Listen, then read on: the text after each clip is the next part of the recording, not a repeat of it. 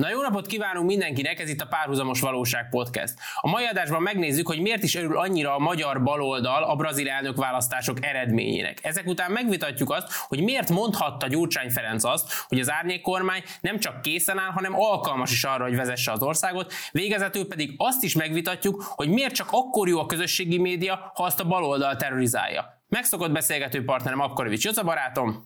Sziasztok, üdvözlöm a hallgatókat. Én pedig Orbán Gergő vagyok, ha zene nem változik, és mi sem, azonnal indulunk. Pa-pa-pam.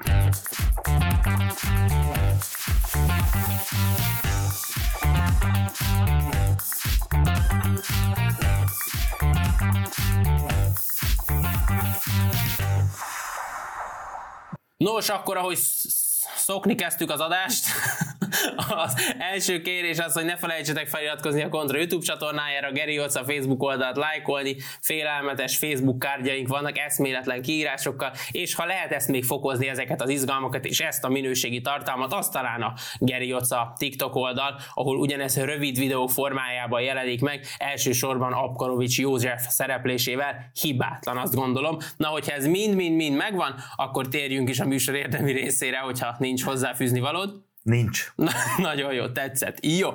Az első témánk, hogy ugye sajátjaként ünnepli a magyar baloldal azt, hogy Brazíliában leváltották az elnököt. A Bolsonaro, talán így mondják, de... Bolzon, de... Bolsonaro, köszönöm szépen. Ugye egy jobboldali elnöke volt Brazíliának, most pedig visszatér a hatalomba Lula da Silva. Lula da Silváról ugye azt kell tudni, hogy ő egy baloldali politikus, nyilván túlnyerte magát Brazília szegény részein, ilyen-olyan szociális csomagok és a többi és a többivel készül.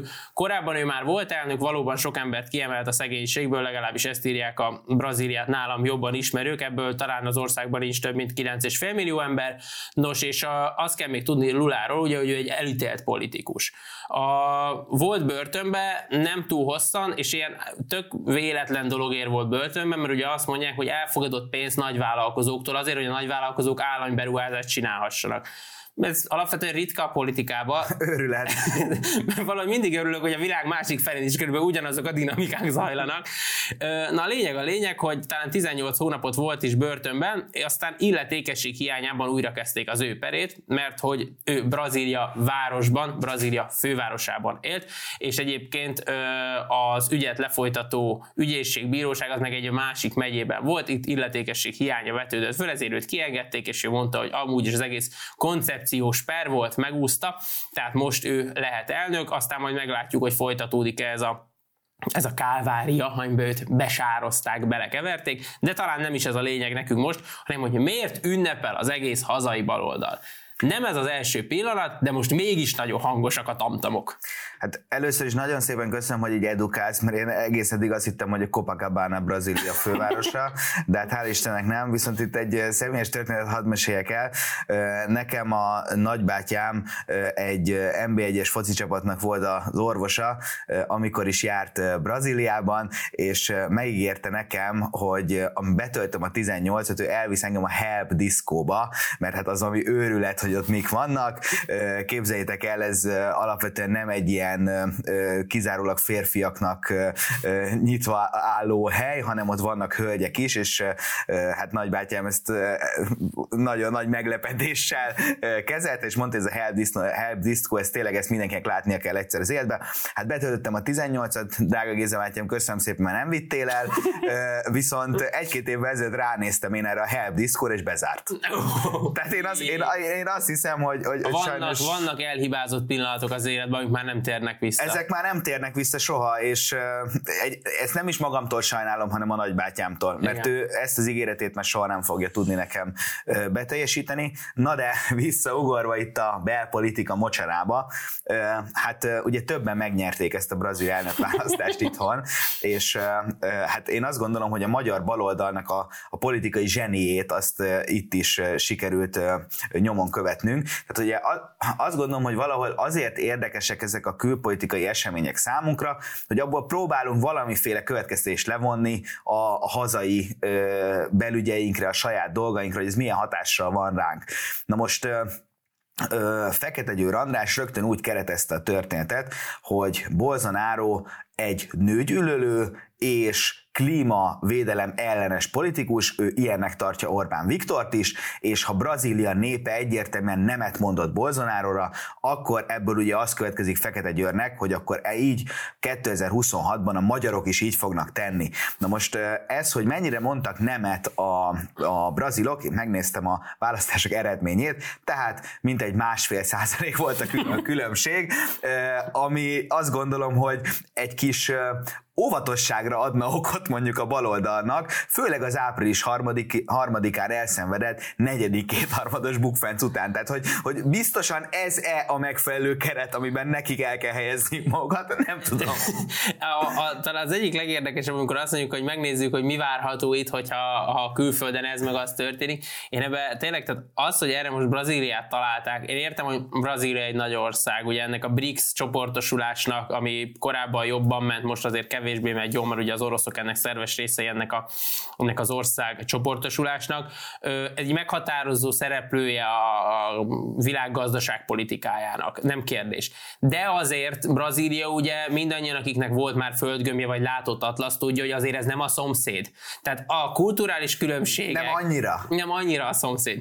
És innentől kezdett, amikor így, nem tudom, így eszméletlenül örülünk annak, hogy, hogy nem tudom, momentumos fiatal srác, hogy igen, Brazíliába kikapott a jobb oldal, hogy az, az tényleg mit gondolnak, hogy milyen hatással lesz az itthoni dolgokra, ezt, ezt, ezt nem tudom elképzelni, ezt a fajta gondolatiságot, de talán még egyel tovább ment ennél a mérce pont hu, aki, aki konkrétan úgy rakta ki ezt a posztot, hogy Lula da Silva megnyerte ezt a választást, hogy ilyen szívecskékkel, meg mit tudom én mivel, és így, na azt aztán végképp nem értettem ezt a fajta szervilizmusát egy olyan ember iránt, aki gyakorlatilag ő is csak mondjuk a Guardian cikkeiből ismer.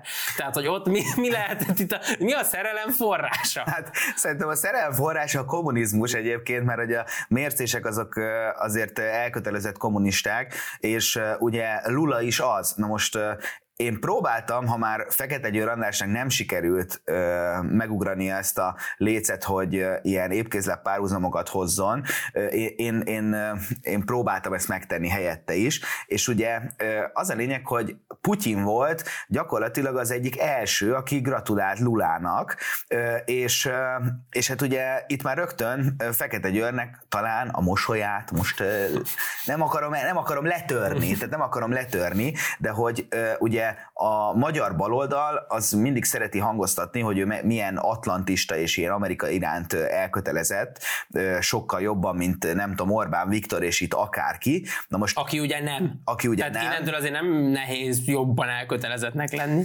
Ö, hát én azt gondolom egyébként, hogy, hogy amúgy Orbán Viktor a, a gyakorlati politikájában egyébként... Igen, de a narratíva szintjén ugye ez megy, tehát hogy gyakorlatilag Orbán Viktor már teljes hátat fordított itt a teljes felvilágosult értelmes nyugatnak. Hát a baloldali narratíva, igen, ezt, ezt, ezt próbálja beállítani. Na most ugye, na Lula sem. Tehát, hogy, hogy Lula gyakorlatilag ugye már az első nyilatkozatok között elmondta, hogy az orosz-ukrán háborúért Zelenszky és Biden a felelős. Uh-huh. Na most, eh, hogy mondjam, egyébként eh, én eh, így kicsit kívülállóként amúgy eh, engem szórakoztat nézni ezeket az ilyen eh, feszítő ellentmondásokat, tehát eh, ahogy mondjuk ünnepeljük, hogy a magyar baloldal ünnepli Lulát, eh, majd, eh, majd egy olyan narratívát tesz le Lula az asztalra, hogy Zelenszky és Biden a felelős, ami, ami legalább, eh, hogy mondjam, annyira hazug narratíva, mint hogyha azt mondanánk, hogy Putyin egymagában a felelős ezekért a dolgokért, de egyébként szerintem nem is tudom, tehát hogy Fekete Győrben ez valószínűleg nem okoz, nem okoz feszülést. Semmi, semmiféle diszonanciát, ebben egészen biztos vagyok, de tényleg, tehát térjünk egy pillanatra vissza ahhoz, hogy, hogy Lula da Silva az nem egy ilyen, ilyen feltörekvő baloldali csillag. Ilyen egyébként Dél-Amerikában voltak, tehát aztán lett ebből kommunizmus, lett ebből államszocializmus, éppen ami, de hogy A, a, a helyzet az mégis az, hogy ez egy tizennyolc hónapot börtönben töltött figura. Tehát nem egy, egy nem tudom, egy Nelson Mandela, vagy nem tudom kicsoda, hanem ez gyakorlatilag egy korrupcióért elítélt baloldali politikus, akiről elhisszük, hogy sok embert kihúzott a mélyszegénységből, de gyakorlatilag egy bűnöző. Na most ezt úgy ünneplik, hogy ha most újra megválasztották, akkor új lapok, hát újraindul az egész élet. És kicsit elgondolkodtam azon, hogy ennél közelebb nem találtak valami ünneplésre méltót, mert azért gondoljuk el, tehát hogyha így, így ismét csak elővennék egy ilyen atlaszt, és hogyha így megnézzük Magyarországot és Brazíliát, van köztünk néhány ország, meg, meg mondjuk ilyen nagyobb vizek is, hogy esetleg valahol jobban lehetne ünnepelni, és hogy pont itt fölcsaptam a, a, az internetet, hogy például Vanuatun szalvai kormány van, és ők is baloldaliak. És elég régóta kormányoznak, és sose láttam kiírva, hogy éljen Vanuatu, te viszed dicsőségünk fáklyáját, mi csak követünk itt Magyarországról. Hát nem tudom egyébként, amúgy megmondom őszintén, hogy én például nem néztem utána, hogy vajon ógada dolgokban milyen kabinet működik, de egyébként annyiban azért legyünk megbocsátóak, hogy azért a magyar baloldalnak nem könnyű. Tehát főleg, hogyha ünneplésről van szó, mert tényleg azért a, azért a rendszerváltás elvette tőlük október huszonharmadika sikerét is, ugye, hogy a, a ellenforradalmat a jók legyőzték, és nem tudom, és alapvetően tényleg mi maradt? Mi maradt? Tehát a múltjukat próbálja ez a kapitalista világ eltörölni nekik, és igazából így a saját közös történeteiket se tudják már olyan szépen elmesélni. Igen, de mielőtt tovább megyünk, azt azért szögezzük le, tehát hogyha vannak olyan nézőink, akiknek ez az első adása, amit most látnak itt a Párhuzamos Valóság műsorfolyamból, hogy Vanuatunak nem Ouagadougou a fővárosa, tehát ezt te csak ez bedobtad. Ez, ez csak ezt bedobtad. Csak bedobtad, igen, mert ez ismertetsz. Én készültem, föl is írtam magamnak ide, hogy vajon tudod-e, mi Vanuatu fővárosa? Mert egyébként lehet egy fővárossal magánkodni. Na mi? Vanuatu város. Egyébként majdnem, majdnem, és azért mondom, hogy majdnem, mert megmondom nektek őszintén, azt hittem, hogy fölírtam, hogy minden. Maradjunk annyiban, hogy én sem tudom, a helyes megfejtéseket pedig kommentben várjuk, internetet nem ér hozzá használni. A... Tehát, hogy egész ezzel... A... Mármint a kommenthez? Igen, igen, tehát küldjék el levelezési címre, postacím. Tehát az az érdekes még ebben, hogy itthon földharcot vívnak az életben maradásért gyakorlatilag a baloldali pártok, és egyetlen használható ötlet sincs, és akkor így bátran nyúlunk ilyen, ilyen brazil példákhoz, hogy ilyen, de hogy sikerült, akkor nekünk is fog, de tudjátok, hogy mit mondott Lula? Nem, de nem is érdekes, mert jön a baloldali forradalom, és jön a mindent elsöprő, igazándiból ilyen anti-jobboldali gondolat, tehát tényleg ezt nem, nem is dicsértél meg, földharcot vívnak az életben maradásért. Nagyon szép, nagyon jó. szép, nagyon szép. Hihetetlen, hogy ezeket ki kell emelgessem, tehát itt ülök veled szemben, és az arcizmon se rezdült. Nem, mert azért, mert nagyon magasra tetted a lécet, tehát nagyon magasra tetted a lécet. Én, én nem tudom, tehát, hogy, hogy, és nagyon örülök, hogy nem próbáltuk elvinni ezt a témát egyébként egy ilyen nagy Brazília szakértés, mert ugye nyilván nem értünk hozzá, és hogy, hogy milyen bátrak ezek a baloldali huszárok, hogy tényleg egy olyan ország, ami egészen más kultúra, gyakorlatilag szerintem európai szemmel, ami, amit így le tudsz vonni, az, hogy mondjuk európai mércével mérve mondjuk a közbiztonság az így a, a nullát közelíti, végtelen sok szegény ember nyomorog ilyen favellákban, és, és akkor, hogy a magyar baloldal, akinek gyakorlatilag arra nincs egy épkézláb ötlete, hogy mondjuk nem tudom, Borsodban mit kellene csinálni, ő érzi magában a párhuzamot, hogy hát na, ez a Lula, hát ezek mi vagyunk, ezek mi vagyunk, és az ő szelleme elkis kísér minket a karmelitáig, vagy de nem is tényleg, tudom. Tehát, és hogy egyébként, hogy ne is menjünk tovább egyébként itt a szintekkel, tehát ugye pont a az adásunkat továbbra is ugye csütörtök reggel vesszük föl, és tegnap szerdán voltak az azonnali kérdések,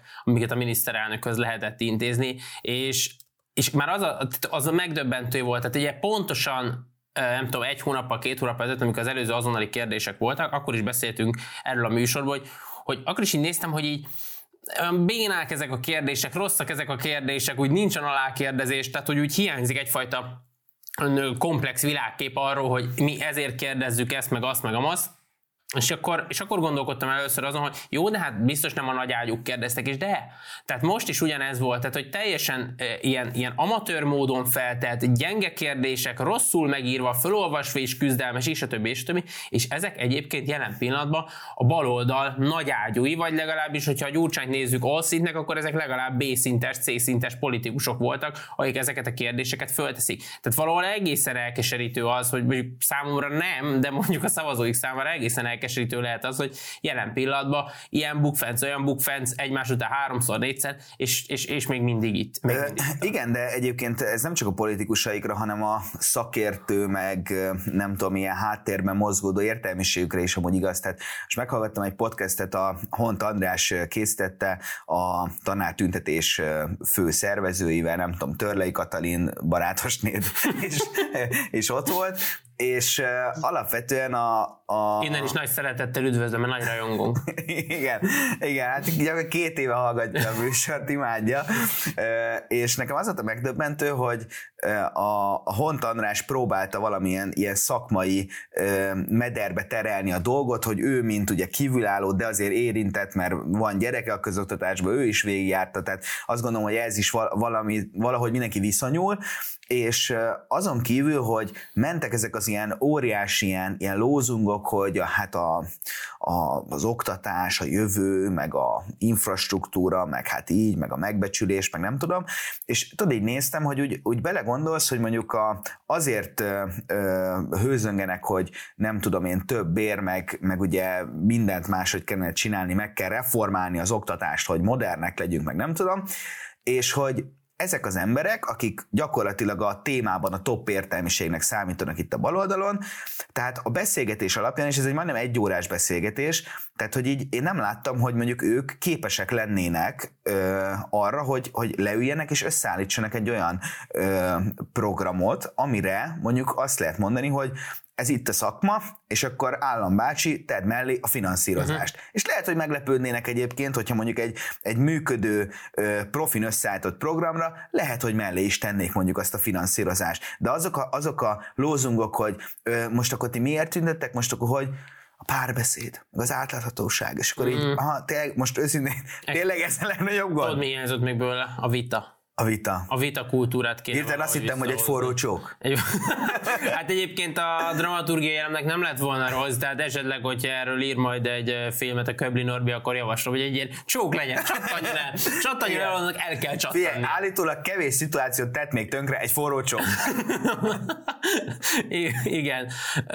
No, és akkor menjünk is tovább, mert akik viszont készen állnak és alkalmasak is, az a Gyurcsányné vezette árnyék kormány, ugye gyakorlatilag most nem Nem tudom, hogy szabad egy Gyurcsánynénak hívni, vagy, vagy ö, lánykori nevén kell, ezt én nem tudom, de én, én szisztematikusan kitartok a Gyurcsányné mellett, mert azt gondolom, hogyha élhetek egy ilyen, hát nem is tudom, ilyen gyerekek fogják be a fülüket című példával, vagy azért, amikor azt mondta Baloldal, hogy ő össze lett gyurcsányozva, szerintem senki nem lett Gyurcsánynénál jobban összegyurcsányozva az évek alatt. Na, ez azért egy picit ízléstelen volt, de... Igen, már a múltkor is ezt mondta rá, de, nekem, de, de szerintem de most alapvetően a témát értjük, hiszen gyakorlatilag Hát értjük, hát azért mondom. Tagadod le a férjedet, erre gondoltam, semmi másra nem gondoltam egyébként. Nos, tehát ugye azt mondják, hogy ők, ők készen állnak és alkalmasak is, tehát hogy ők igazándiból ö, kormányozni szeretnének, mert abban nehéz gazdasági, világgazdasági, világpolitikai helyzetben, krízisben, amiben most van a az ország, és egyben Európa, és egyben a, a földbolygó, azt ők tudják egyébként gyakorlatilag innen rendbe tenni, és rendületlenül tartják is ezeket az árnyék kormányinfókat.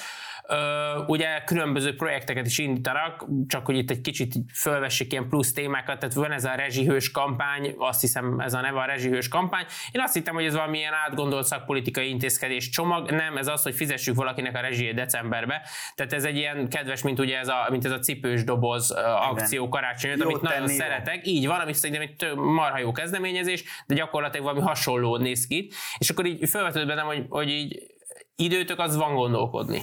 Ez nem kérdés. És ez volt a nagy innováció, mert tényleg erre gyakorlatilag egész nap ráértek, hogy na most mit kéne csinálni, azt mondja. Mi lenne a mi, mi ötletünk, mi a nagy ideánk.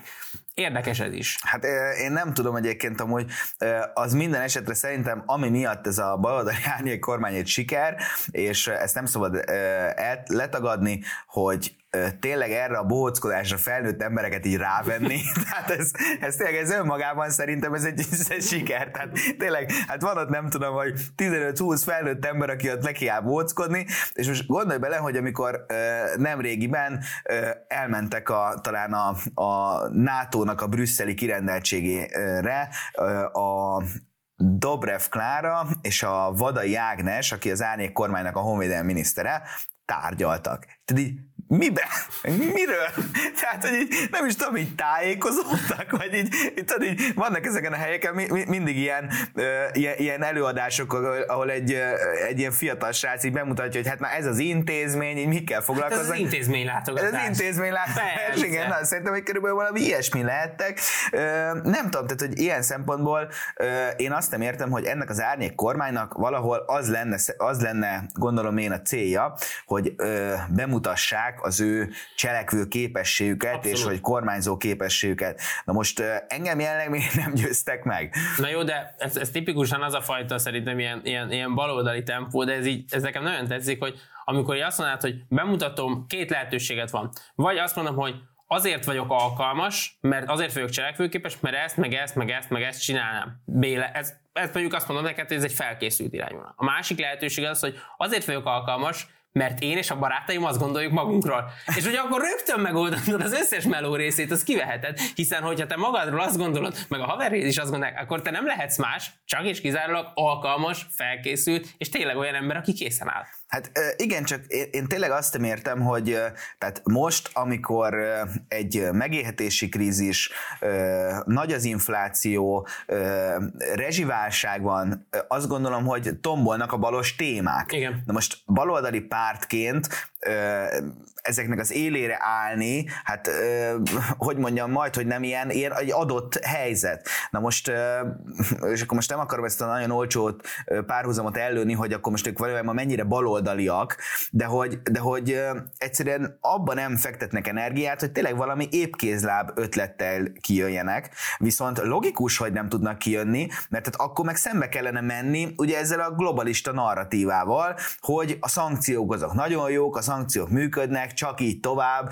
mert olyan jó, hogy itt a szomszédunkban van egy háború, ahol Amerika nagyon sok fegyvert tud küldeni, és ezen ők, ebből ők jól élnek, és akkor ez ugye mindannyiunknak milyen jó, mert ugye mi a nyugathoz tartozunk, aminek a vezetője Amerika, és a nekik jó, akkor szinte onnan egy kis fénysugár is ránk vetülhet, és akkor ez mennyire jó. Hát gyakorlatilag nekünk már az is, vagy nekik már az is jó, hogyha Amerikában az ottaniaknak jó. Hát szinte igen, tehát, és, tehát én nem is tudom, tehát a teljes ilyen gondolattalanság, és, és tényleg ami, ami a, a legdurvább, hogy tényleg az, értelm, tehát, hogy az értelmiségi rétők is, tehát azért régebben még lehetett hallani, mondjuk nem tudom én olyan figurákat, mint a nem tudom, Tamás Gáspár Miklós, és a sok dologgal nem értesz egyet, amit mond, majd, hogy nem hülyeségnek is tartom, de érted azt, hogy azért ez valamilyen értelmiségi szinten kifejtette az ő mondandóját. De amikor eljutunk oda, hogy például most volt ez a, a ominózus eset, hogy két bírót behivatott a amerikai nagykövet, és hát, hogy mondjam, tehát ez egy ilyen közepesen furcsa dolog, tehát, hogy mégis ugye miért, és a Schiffer András ennek hangot is adott, hogy hát ez azért felháborító, mert ugye a, a külü, vagy a, bocsánat, tehát egy, egy külföldi országban működő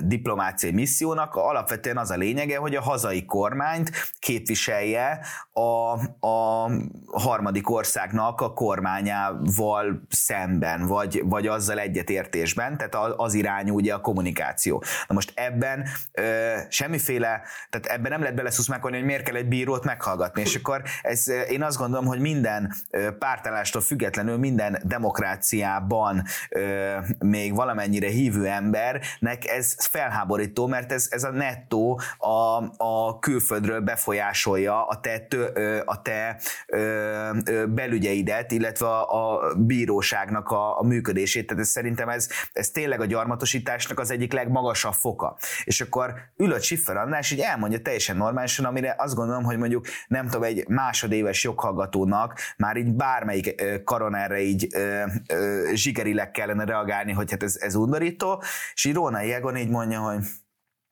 De, de most de pontosan ezzel mi a baj?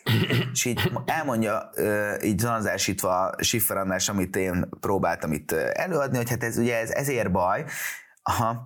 És mi van akkor, hogyha ezek a bíróknak volt mondandójuk a nagykövet irányába. Igen. És hát mondja a Schiffer András, hogy na hát az ugye, az még nagyobb baj, tehát hogy egyrészt ugye mi, miért, és hogy, hogy mondja a, a Róna Jégon, hogy de korábban is volt olyan, hogy mondjuk nem tudom, Kúria elnöke találkozott diplomatával, és ki mondja, hogy igen, csak hogy az intézmény vezetője, aki mondjuk tud ö, valamiféle tájékoztatást nyújtani, hogy ők így hogy működnek. És, akkor, és így ment a nyolc percen keresztül ennek a, ennek a ráogatása, aminek az volt a lényeg, hogy Róna Jégon így nem akarta megérteni, hogy hát mi ezzel a gond? Hát most tényleg az, az, az a bíró, aki mondjuk dönt ö, magyar állampolgároknak tényleg a, a, a magánéletét érintő dolgokról, a vagyoni elemeinek az alakulásáról, hogy, hogy ez miért gond, hogy ő az amerikai kormány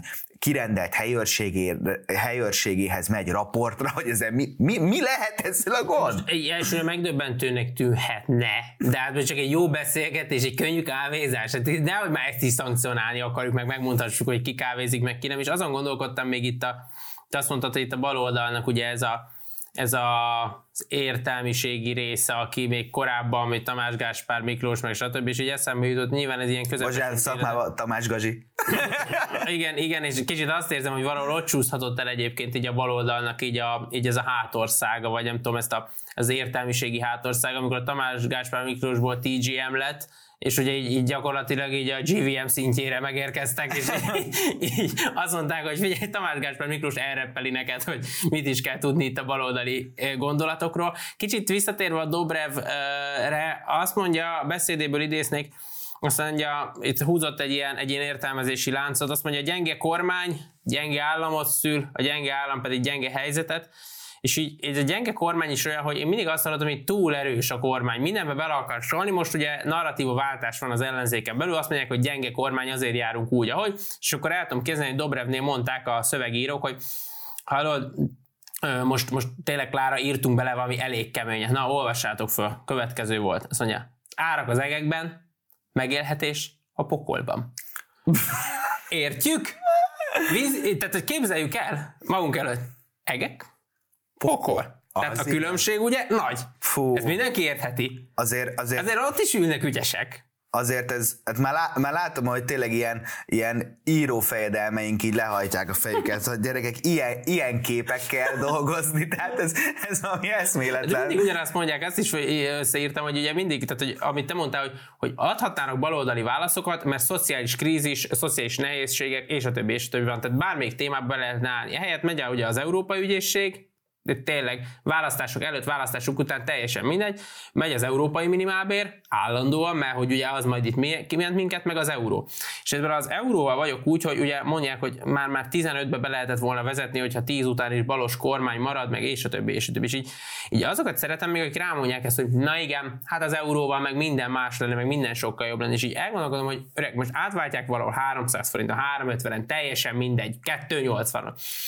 Bevezetik Magyarországon az eurót, és én értem, hogy akkor a tejára az nem tudom, az nem kettő nyolcvanról megy föl három harmincra, hanem csak egyről egy tízre, de hogy ugye ott, ott nem lesz ilyen visszaszámolgatás, hogy ja, ez a tej csak egy-egy, hallod, ez kb. Semmi nekem egy liter tej, de öreg, te ugyanúgy ezerkétszáz eurót keresel, tehát ott már nincs visszaszámolgatás, hogy hello, sziasztok, mi balliberálisok vagyunk, mi euróban számunk, és abban kapjuk a fizetésünket, ti lúzer magyarok pedig maradtak a forintnál, és mi nyerészkedünk rajtatok, tehát ez nincs, ez felejtsük el ezeket a dolgokat. Hát ez azt gondolom, hogy egyrészt a hozzá nem értés, a másik meg, amikor ezeket olvassa az ember, akkor ö, tényleg ö, érdemes arról beszélni, hogy ez a, a bal-jobboldali megosztottságot, ezt, ezt miként haladtuk már meg, és tényleg arról érdemesebb inkább beszélni, hogy a, a, van, van egy szuverenista vonal, meg van ez a ez az Egyesült Európát és minél nagyobb ilyen föderációban gondolkodó közösség, ami ugye április harmadikán kiderült, hogy nem túl nagy, mondhatni egy szubkultúra, de, de jó pofák, hogy vannak egyébként, és hogy, hogy tipikus ez, hogy, hogy mi a válaszod mondjuk erre a mai helyzetre, Európai Ügyészség, és hogy ember, te ugyanezt gondoltad kettő évvel ezelőtt is, tehát hogy, hogy azóta téged nem befolyásol, hogy mi történik? Most jutott eszembe, lehet, hogy azt mondja, hogy vannak fundamentumok. amik nem változnak, amik egész egyszerűen tényleg, mint az Európai Unió négy pillére, ezt úgy elmagyarázták nekünk egyetemen, de tényleg ez minden egyes előadáson előjött, de az Európai Unió négy pillére.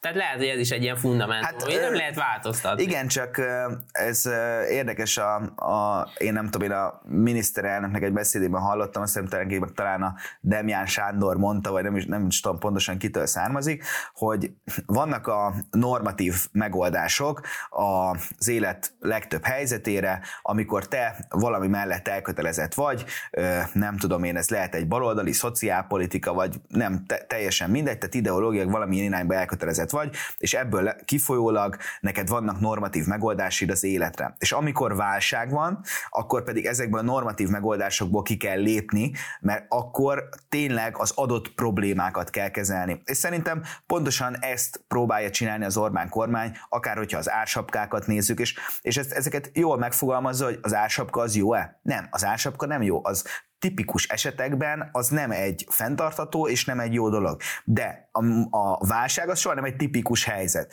Na most erre ö, tényleg azt érzem, hogy a baloldalból leginkább ami hiányzik, az az innováció. És a, a, az Orbán kormánynak szerintem az egy nagy teljesítménye, hogy, hogy, ö, hogy mindig tud előhúzni, hogyha megnézed mondjuk kétezer-tíz óta mondjuk a kormányoknak az összeállítását, mindig tud előhúzni új arcokat, és, és értelmes felkészült embereket, és ez szerintem azért fontos, mert az innováció az szerintem a legtehetségesebb emberekben is, ez egy korlátos dolog, tehát nem lehet valaki, nem tudom én, tizenöt éven át innovatív. Na most, ha megnézed, a baloldal mögött, amikor megszólaltatják a nagy balos megmondókat, akkor pontosan az ugyanaz a Surányi György, meg Király Júlia kerül elő, akiket konkrétan az összödi beszédben a Gyurcsány nevetett ki, hogy a Gyuriéknál elfogy a tudomány, hogyha számolni kell. Ezt a Gyurcsány mondta kétezer-hatos összödi beszédben. És ehhez képest, meg még mindig a YouTube-on látom, hogy nagy a gond, Friderikus Podcast, meghallgat Surányi György mit mond? És hogy gyerekek, hát kit érdekel most őszintén? Kit érdekel, hogy a Surányi György mit mond? Tehát hányszor kell még neki ezt elmondani? Leszerepelni. Tényleg. És ehhez hozzákapcsolom azt, hogy a, ez a fajta megújulás, vagy új ötletek behozatala nem mindegy házon belülről, vagy házon kívülről történik. És szerintem ebben például egy, ha nem is innovatív, de azt mondom, legalábbis a jó úton járó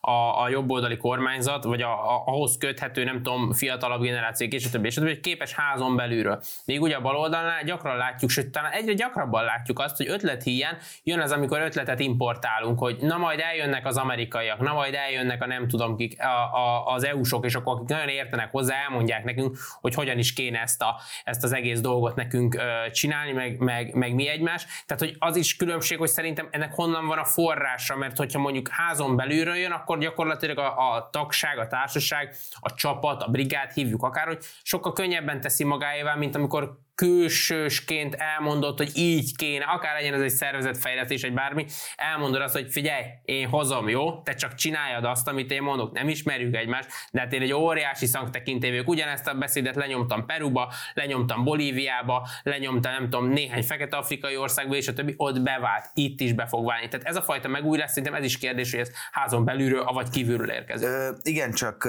például szerintem a... Én, én az igazán fontosat nem is a házon belül vagy kívülről látom, hanem szerintem az, az, az igazán meghatározó az az, hogy legyen egy, egy egységes víziója a vezetőnek, amit, amivel tud azonosulni a brigád. És meghallgattam most egy másik ilyen YouTube műsort, a Nernia krónikái címmel, vagy nem tudom én, ahol a sok nagyokos fejtegeti a misztikus Orbán rendszer működésének a titkait, és a nem tudom, és akkor elmondja Török Gábor, és egyébként nem igazán értem ezeknek a műsoroknak a miben létét, vagy a célját, hogy, hogy, hogy próbálják a technikai megoldásait az Orbán ö, ö, rendszernek így felfejteni, és elmondja Török Gábor, hogy és szinte ilyen kritikaként, vagy nem is tudom, hogy tudod, amikor így egy, egy ténymegállapítást úgy tesz, hogy közben így, így érzed, hogy neked most itt hű, há, most, most mögé láttam az Orbán Viktornak, és akkor azt mondja Török Gábor, hogy az Orbán kormány tizenkét éve ugyanazt a történetet meséli, alapvetően, hogy ez a szuverenitás, akkor a, a demográfiai problémára családpolitika, és hát hogy, izé, hát, hogy ezt meséli, és hát hogy ez mindent ebbe szuszmákol bele. És hogy, hát de ember, ez valójában nem egy kritika, hát ez ettől jó, hát mert van egy közös történet, van egy közös narratíva, ami, ami ad egy megoldó kulcsot arra, hogy amikor történnek az aktualitások a nagyvilágban, akkor tudunk rá reagálni. És akkor, na most pont az a baj, amikor mondjuk egy baloldal akarna hozni, nem tudom, szakértőt, és imádják ezt a szakértői kormányt, hogy nekik nincsen történetük. Tehát amikor mondjuk, itt van például, azt gondolom, hogy a Nagy Márton, az mondjuk így a, a nyilatkozataiból kifolyólag élek a gyanúperre, hogy szerintem még ő maga sem tekint magára politikusként, ő egy szakember. Na most a Nagy Márton egy... Ö, beilleszthető szakember mondjuk ebbe a rendszerbe, de abba biztos vagyok, hogy meg hát ugye ezt lehet látni is, hogy tőle olyan megoldásokat várnak, ami a nagy közös történetünk, mondjuk nem tudom, családvédelem például, a nagy közös történetünket hozzon ö, annak a szolgálatában, hozzon innovatív, okos megoldást, és számolja ki azt, hogy ezeket a, a prioritásainkat, ami elsősorban társadalompolitikai prioritásaink, ezeket az ő innovációjával és szaktudásával hogyan lehet fenntartani, szolgálni, hogy lehet csinálni. Most a baloldalon ez a fajta közös történet, ez hiányzik. És ezért óhatatlanul mindig az történik, hogy jó, akkor hoznak egy embert, például ilyen volt mondjuk a Bajnai Gordon, és akkor, a, a, akkor mivel ugye nincs közös történet, ez, e, e, emiatt ugye elkötelezettség sincsen, és akkor mindig jön egy valami szakértő, Bajnai Gordon, ami, ó, mit ad Isten, a globális pénzhálózatokkal van volt, és hát ott lett szakértő, és mivel ugye a politikai erő nem képvisel semmit, ami iránt lehetne elkötelezettség, hát a pénzhálózatok viszont igen, és akkor ilyenkor mindig jön egy nagy hitelfelvétel, itt jön mindig valami olyan nagy innovatív megoldás, amin azért mondjuk Gyuri bácsiék jó sok pénzt keresnek. Hát de, de ez is egy nagy mese. Hát ez egy jó ez... nagy mese. Azt mondják, hogy minél nagyobb országban csináljuk, azt mondja a pénz. Annál szebb. Annál szebb ez a mese, annál több irányba futhat ki. No, és akkor a harmadik témánk így az adás végére érve, addig jó a közösségi média, amíg uralkodik a baloldali cenzúra címmel, ugye Elon Musk, jól mondtam? Mondjuk. De most ki, akkor most javítsd ki, hogyha rosszul mondtam. Hát pontosan nem tudom, Elon jó. Vagy Elon, Elon, nem tudom. Jó, akkor Musk. Musk. Ezt majdnem biztos, hogy így mondják.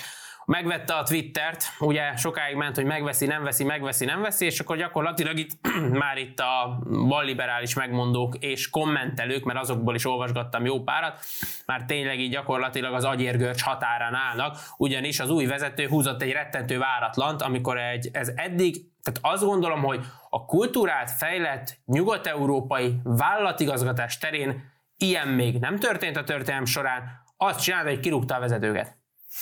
Őre. Ez véletlen, nem? Tehát azt mondta, hogy én most ezt megveszem, de veletek szeretnék tovább dolgozni. Ja nem, inkább szeretnék mással, hoznám a saját brigádomat, mert ilyen-olyan céljai vannak. Hát így gyakorlatilag itt mindenki leírta azt, hogy egyre rosszabbakat gondol erről az emberről. Ezt Magyarországon is, mert hogy miért eddig mit gondoltál? Tehát volt hozzám, hogy személyes kapcsolatod, kötődés, hogy ez a musk, ez egy jó gyerek. Ezt nem hinném, hogy olyat csinál, ami. Hát olyat csinált. Tehát és akkor gyakorlatilag... De, de, de most tényleg ezek az emberek mi alapján, alap, a, mi alapján hozzák meg ezeket a viszonyaikat? Nem ez tudom, a viszony... de legalább érted, hogy a szomszéd, jó, a szomszéd eddig egy jó ember. Na ott legalább van valami, érted, nem nyit füvet vasárnap. Nálunk a miénk az nyír tárnokon sajnos. Na nem is ez a lényeg, hanem az, hogy egész egyszerűen tényleg a, ennek itt rosszul vannak, rosszul vannak, és ugye a Verhofstadt is, Verhofstadt úgy érezte, hogy hát hogyha ilyen, ilyen globális kérdés, akkor egy igazi globális szakértőt kell megkérdezni, egy globális politikus, de azt mondta, hogy hát ez botrány, ami, ami, ami itt történik, és, és tényleg hát itt a Twitter egészen rossz irányba megy, mert jönnek a konteók, mindenkit visszaengednek, és a többi, és a többi, és akkor üljünk át, a, vagy szálljunk át a ló másik oldalára, ahol is jöttek a a többek között magyar is, de, de elsősorban nemzetközi jobboldali. Hát most nem is véleményvezérek, igazából ilyen kommentátorok és blogosok, és nem tudom, mindenki, aki mondta, hogy igen, ha-ho, azt mondja Musk, az most idejön, és azt mondja nekünk, hogy veletek vagyok, és itt a jobboldal teret nyert tényleg itt a globális közösségi médiába. Nem. Tehát akkor itt is álljunk meg, ahogy a múltkor mindenkit egy kis önmérsékletre intettem, hogyha szabad ilyet tennem, azt gondolom szabad. Itt is ugyanerre figyelmeztetnék mindenkit. Ő egy nagyon gazdag ember, akinek nagyon sok vállalkozása van, nagyon sok helyről szerez pénzt, de ő mégiscsak egy üzletember, neki az elvei azokat nem ismerjük, de azt látjuk, hogy igencsak profitorientált figuráról beszélünk. Tehát amikor azt gondoljuk, hogy majd ő lesz itt a jobboldal megmentője azáltal, hogy teret enged a, a jobboldali véleménynek, akár nemzetközi szinten, ezt azért gyorsan felejtsük el szerintem, mert imádom azt, amikor így, így, így, így jobboldaliként is így nagyon tudunk örülni valaminek, amihez aztán semmi közünk nincs, és biztosak se lehetünk benne, hogy így lesz. Tehát ezeket tényleg mindenkit kérek, felejtsenek. Ügyességet vonunk le belőle, tehát hogy, hogy az, hogy mondjuk nem tudom én, Musk belengedte, hogy visszaengedi mondjuk Donald Trumpot, na most ezek aranyos dolgok, először is ezt még ugye nem tette meg. Bármennyire is egyébként szemlézetek kamu profil megjelenését több médium is például itthon, de ezzel most lépjünk is tovább.